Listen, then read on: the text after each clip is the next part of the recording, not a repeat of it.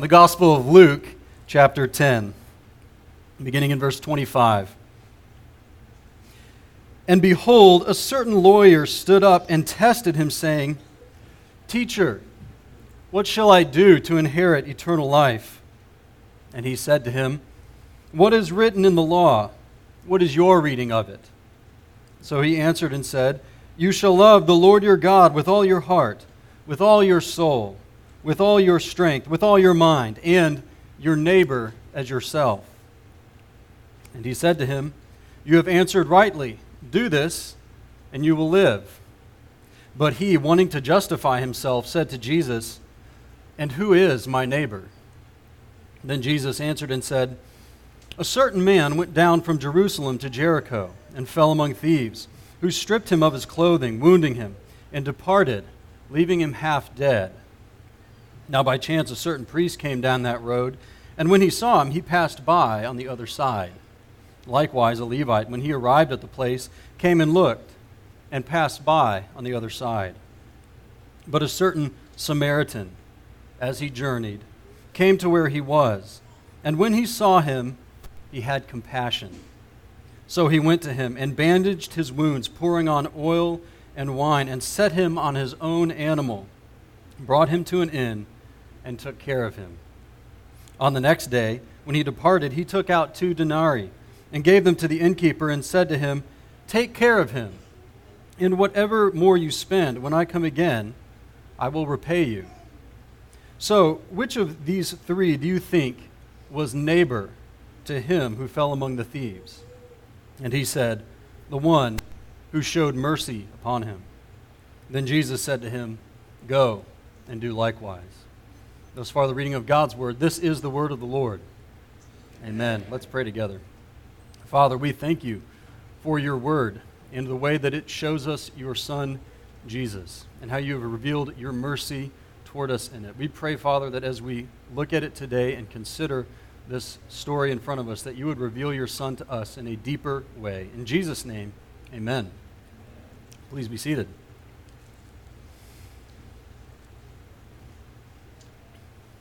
In the middle of the fourth century, the plague sweeping through the Roman Empire came to the city of Caesarea. Already weakened by war and famine, the population of the city dwindled as its inhabitants began to succumb to the disease or flee for the relative safety of the countryside.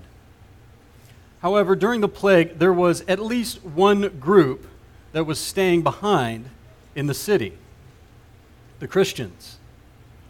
The historian of the early church and bishop of Caesarea, Eusebius, records in his church history that during the plague, quote, some of the Christians tended to the dying in their burial, others gathered together from all parts of the city, a multitude of those withered from famine, and distributed bread to them all.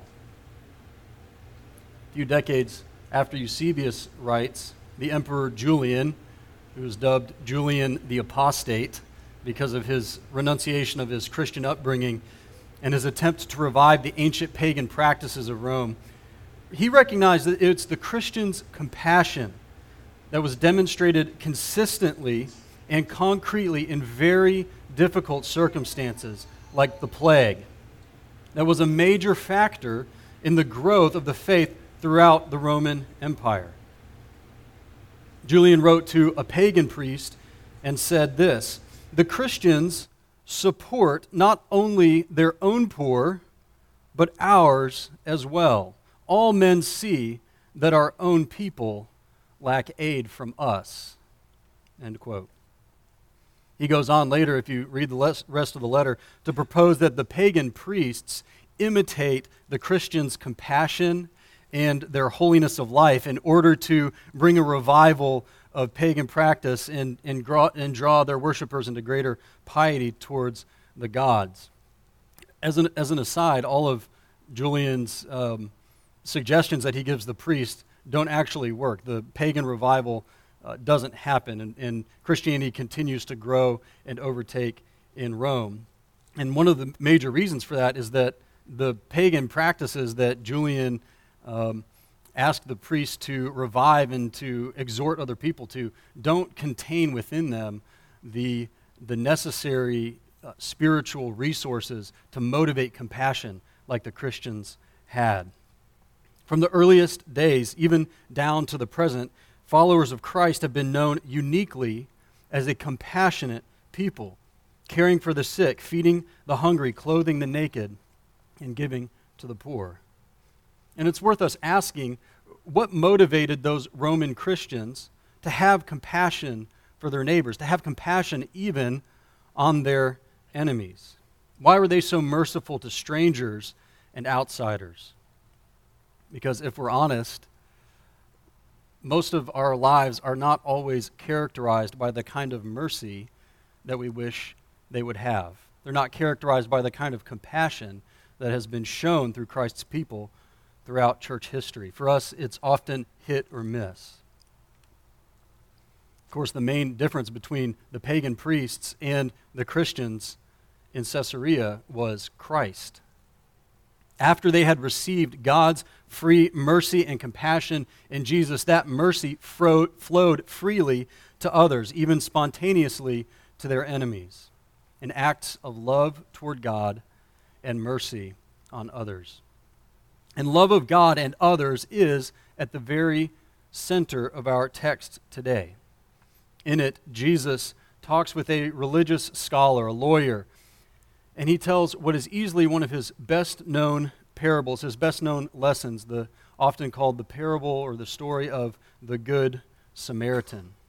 And in it, he and this lawyer will reason about love of God and others and the heart of the law. And so, as we take our passage today, we're going to take it in three parts. The first one is verses 25 through 29 and we're going to look at the essence of God's law and see that it is love for God and others.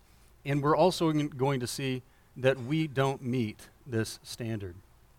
The second portion is going to be verses 30 through 37. And we're going to see that Jesus himself is the one who loves God and others perfectly on our behalf. And then at the very end, last half of 37, we'll see that we are called to an imitative gratitude. We are called to imitate Jesus as he walks in the way of love. So let's look first at verses 25 through 28 and the essence of God's law. Now, in chapter 9 of Luke, there's a, a turning point in Luke where it says that Jesus sets his face to go to Jerusalem. And the, and the whole rest of the narrative of the book are stories of Jesus going to Jerusalem, going to the cross, and different people that he encounters. And this is one of them. In verse 25, it says,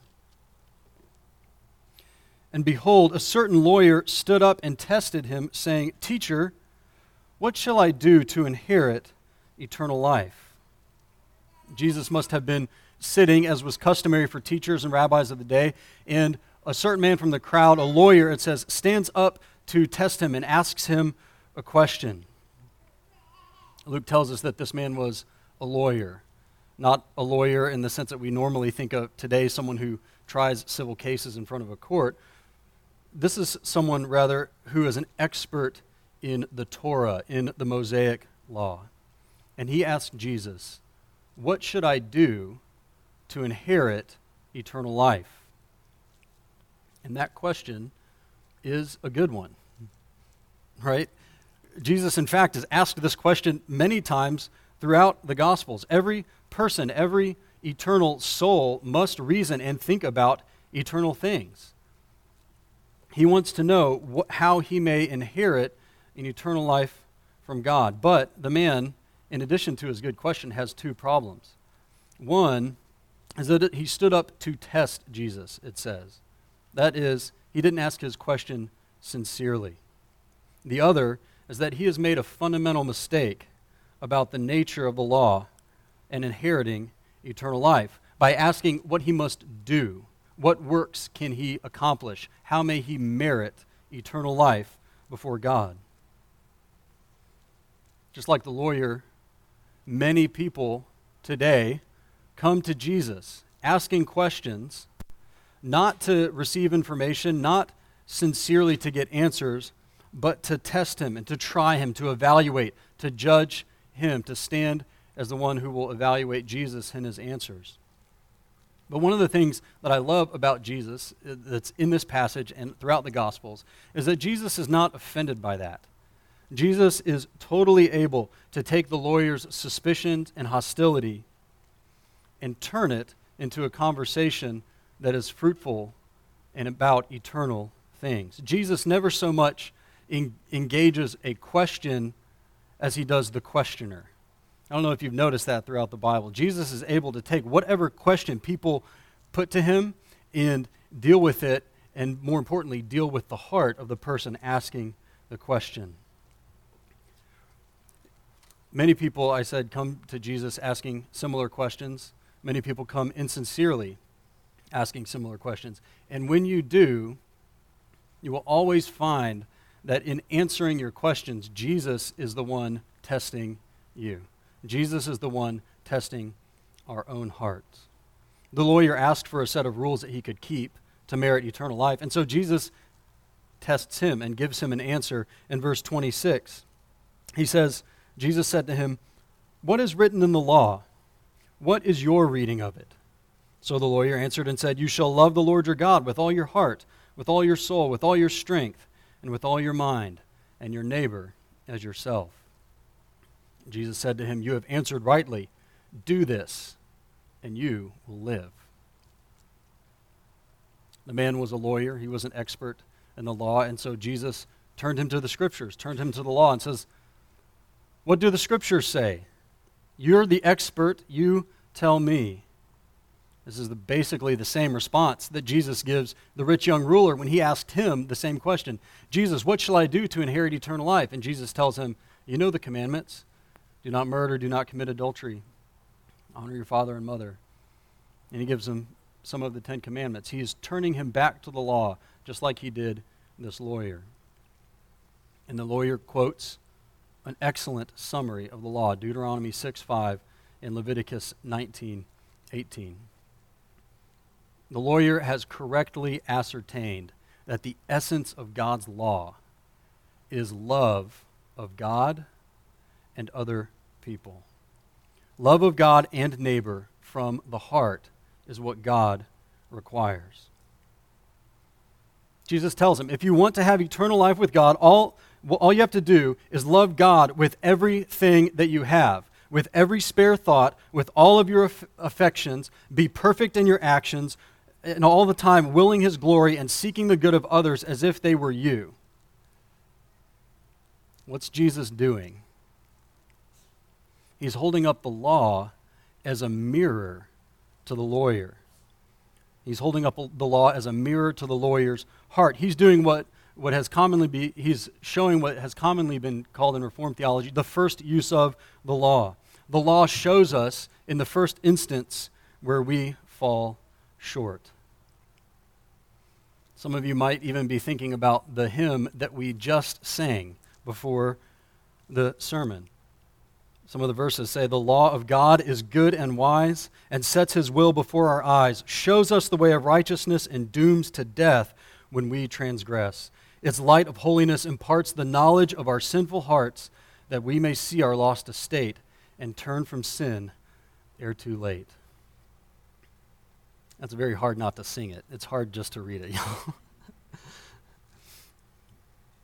That's the first use of the law. That's what the law is for, is to hold up a mirror to ourselves and to our hearts and to show us that we do not love God with all of our heart, soul, mind, and strength, and our neighbor as ourselves. Even as the lawyer quoted the correct verses, he must have felt the sting of Jesus' question in his own answer. Because as he as he continues his conversation with Jesus, he does what most of us do when God's law stings our hearts and stings our consciences. He attempts to justify himself, as it says in verse 29. In verse 29, it says, But he, wanting to justify himself, said to Jesus, And who is my neighbor? The lawyer latched on to that second part of the reply about one's neighbor. He wants to know exactly where does this responsibility fall. And you can understand it because we, we've all done similar things. When we're confronted with the standards of loving God with absolutely everything that we have and our neighbor as ourselves, whatever commands that God gives that sting our conscience, we want to break them down perhaps into a manageable size. Let, can I just get maybe a quarter of this? If I can start with a quarter of this, then maybe I can get the rest of it, and then maybe I can love God with everything that I have. You can't do it. In fact, his desire to know how to limit his neighbors so as to be able to fulfill the command shows that he doesn't truly love God with everything that he has.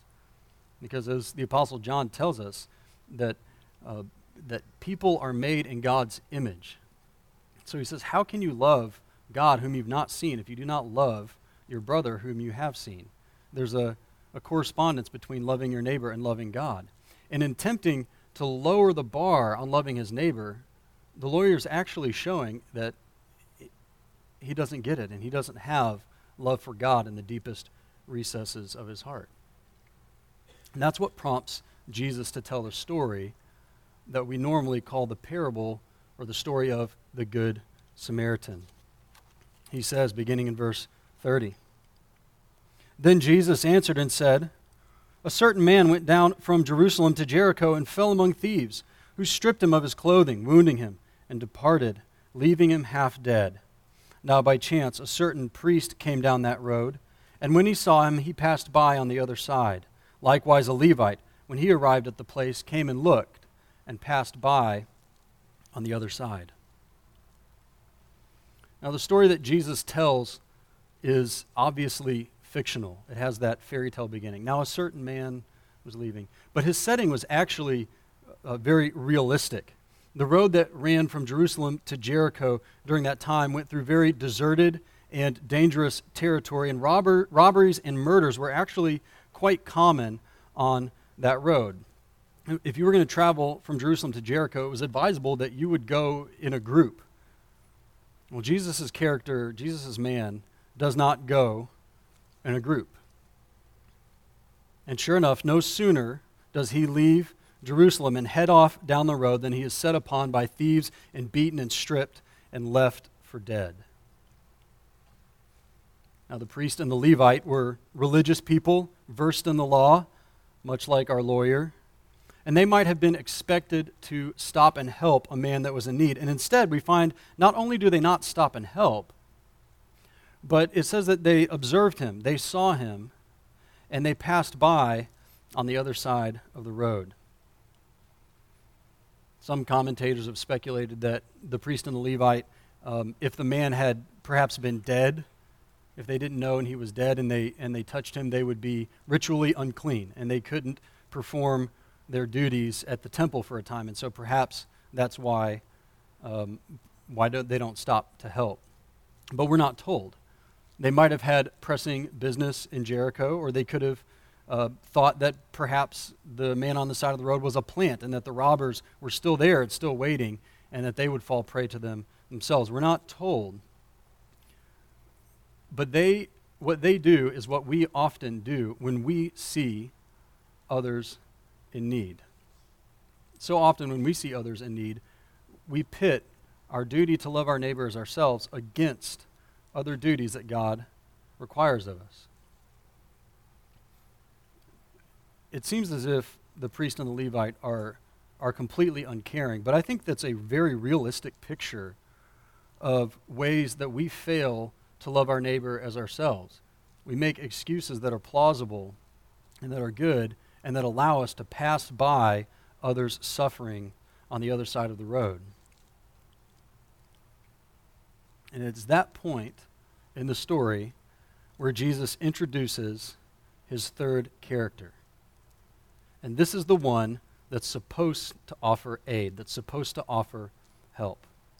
All right, this is, uh, this is the third of the three in the folk tale. We have things just like this in our folk tales as well, like Goldilocks and the three bears. When Goldilocks finds the porridge, the first one's too hot, the second one's too cold, and the third one is Just right, okay?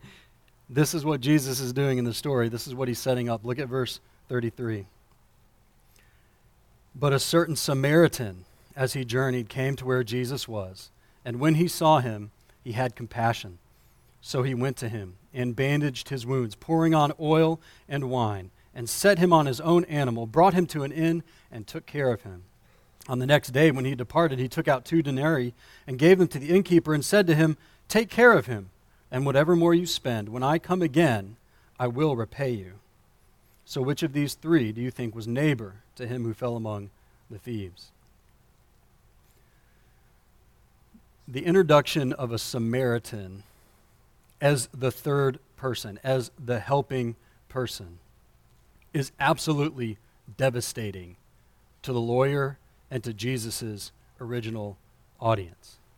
This is a, a complete curveball. This would be like having porridge that's too hot, too cold, and a block of ice. This, it doesn't make any sense. Jesus' audience is expecting a priest, a Levite, and an Israelite, a layman. That would make a logical sequence. Okay, and this would confirm what many in Jesus' audience would be thinking. Jesus has gone around and has been sort of an anti establishment type. He, is, um, he has gotten in fights with the Pharisees and the scribes and the lawyers all throughout the book of Luke. And from that turning point in, in Luke 9 51 onward to the rest of it, there's going to continue to be greater and greater conflict with the religious leaders of his day. And most of Jesus' audience has to be expecting this is an anti uh, clerical tale. This is about the goodness of the layman, the goodness of the average Israelite. Perhaps he's going to say that priests and Levites and lawyers, like the questioner, lack compassion, but the lay Israelite is the one who truly fulfills the law. But that's not what Jesus does. He introduces a Samaritan. The Samaritans were absolutely hated. It's I, tried to think of an example, like a modern example of putting someone in the place of Samaritan, but it's difficult to do because they're hated in just every category you can think of. They were hated ethnically, they were thought of as half breeds. When, when the northern kingdom of Israel was taken over by Assyria, they intermarried with the occupying Assyrians. And so the pure blooded Israelites thought of them as uh, impure Israelites just by uh, ethnically but they're also thought of as heretics. Okay, they, they don't worship at the temple. They have, their, they have their own place that they worship, they have their own practices, and they don't hold to the entirety of the scriptures. So they're heretics. Um, ethnically, there's lots of bad blood and, and violence between the Jews and the Samaritans. Jews would not pass through Samaria, Samaria um, if they could help it. And so introducing a Samaritan is, a, is an absolute curveball. Now, if the story had been of a Samaritan who was robbed and beaten, and of a compassionate Jew who showed up and helped him, it would be an striking example for Jesus' audience of a Jew fulfilling the law, of doing, of loving God with all your heart, soul, mind, and strength, and your neighbor as yourself, even if he is an enemy. That's the way we normally read it.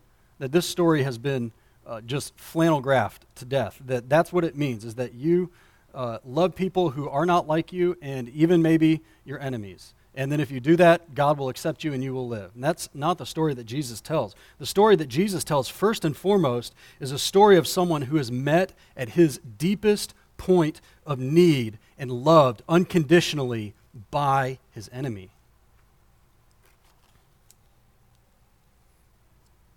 Someone who is hated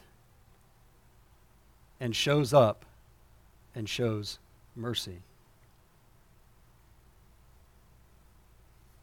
So, why is the Samaritan the hero of the story? Well, it means the lawyer cannot identify with the Samaritan. As Jesus tells the story, and the, Samar- and the lawyer begins to look for who in this parable should I identify with, the hero is taken away. With the hero taken away, the lawyer and all the other members of that original audience are left adrift. They don't know exactly where to find themselves in the parable. Who am I in this parable? And it's a question worth asking. Where do you find yourself in the parable? Are you like the lawyer? Are you hoping as you get to the punchline that you will find yourself as the hero, that you will keep God's law and merit his favor? Or do you might more often find yourself to be like the priest and the Levite, passing over, passing around the suffering of others?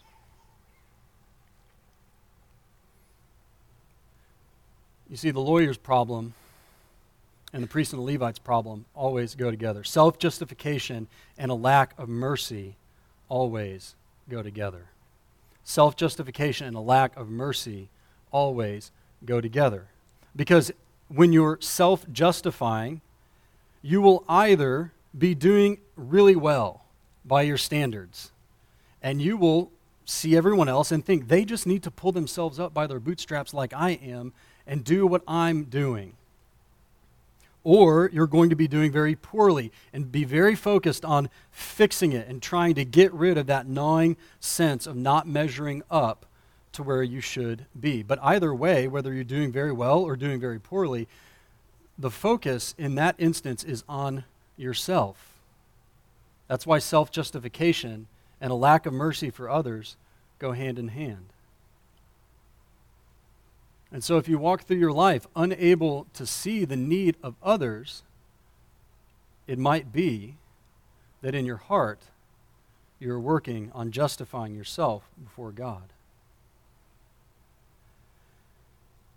Instead, Jesus is inviting the lawyer and us to see ourselves in the first instance as the man on the side of the road, someone in desperate need of mercy. Is that not the picture of us that the law of God puts before our eyes?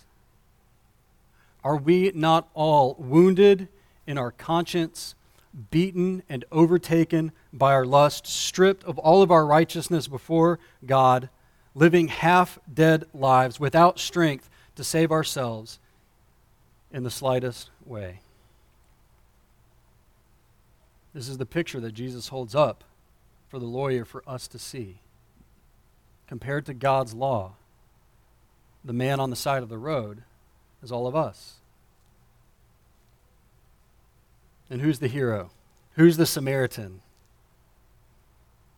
Is the one despised and rejected by men, branded as a heretic by his own people, hated, and yet the one who comes and shows compassion, binding up the one who needs mercy and taking the price himself for the man's redemption. Jesus is the one, again, moved with compassion for sinners like you and me, and came to the cross and paid every expense that was necessary for our healing. He was wounded, as Isaiah tells us, for our transgressions and crushed for our iniquities, and by his stripes we are healed. There's just so many wonderful details about the Samaritan. It says that he, when he saw him, that he had compassion.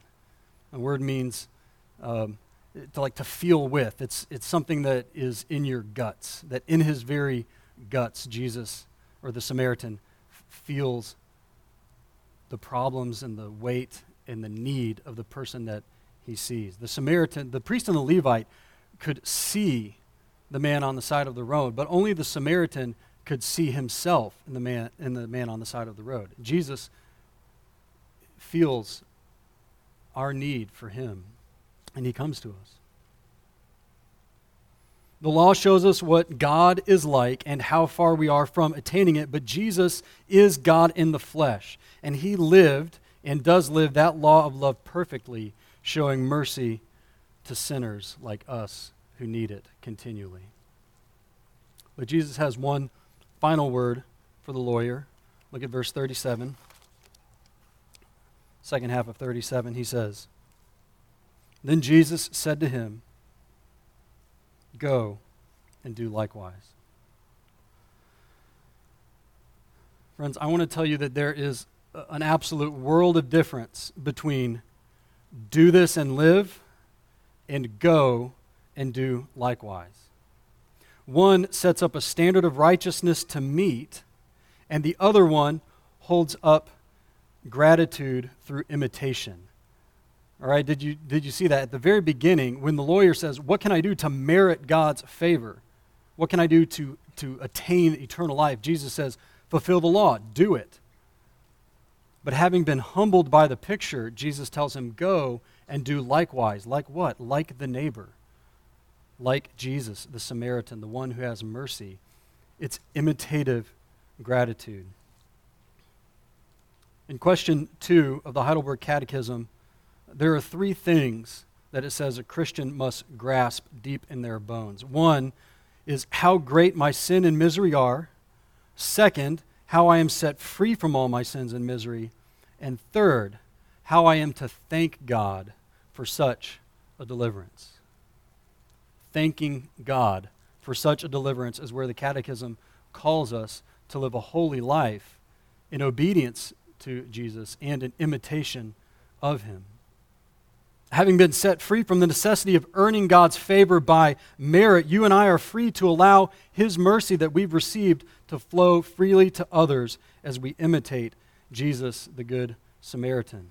The law then is not a terror, but becomes a delight, as the hymn we sang said in another verse. To those who help in Christ have found, and would in works of love abound, it shows what deeds are His delight and should be done as good and right. So the law now instructs us how to imitate the life of God in Jesus Christ that we have received freely by his grace. And this helps explain uh, a straight detail or two, like the innkeeper. I don't know if you noticed, but the innkeeper gets a decent amount of airtime in Jesus' story. He takes him to an inn and stays there with him a day and then gives the innkeeper money and says, I'll come back and repay you. This is yet another way that Jesus kind of upsets the, the folk tale structure. Is usually there's three, right? There would be priest, Levite, and in this case, Samaritan. But then there's this fourth person, there's an innkeeper. And this is why Jesus put the innkeeper in there. Is the innkeeper is someone who continues the Samaritan's ministry with the Samaritan's resources until the Samaritan returns and rewards him. This is the position that if you are in Christ and have received Christ's mercy, this is the position that you can find yourself in in the parable. You are someone for whom the Lord has the, the Lord has entrusted resources to and and to whom the Lord has given people to have mercy upon. God's given you spiritual resources and physical resources in order that you might continue to bind up those people that God is calling to Himself. This is what we are to do as a body, as a church. In fact, many of the church fathers, as they read this story, parable, uh, they, they believed that the inn and the innkeeper was the church. And they, they pressed some of the details too far. They had like down to the little nooks and crannies. Well, the, the two denarii are the Old and the New Testaments, and there's preaching and these various things. We don't have to press the details that far, but the point is a good one. That God, that Jesus includes us in his ministry of mercy to other people in both a spiritual and a physical way.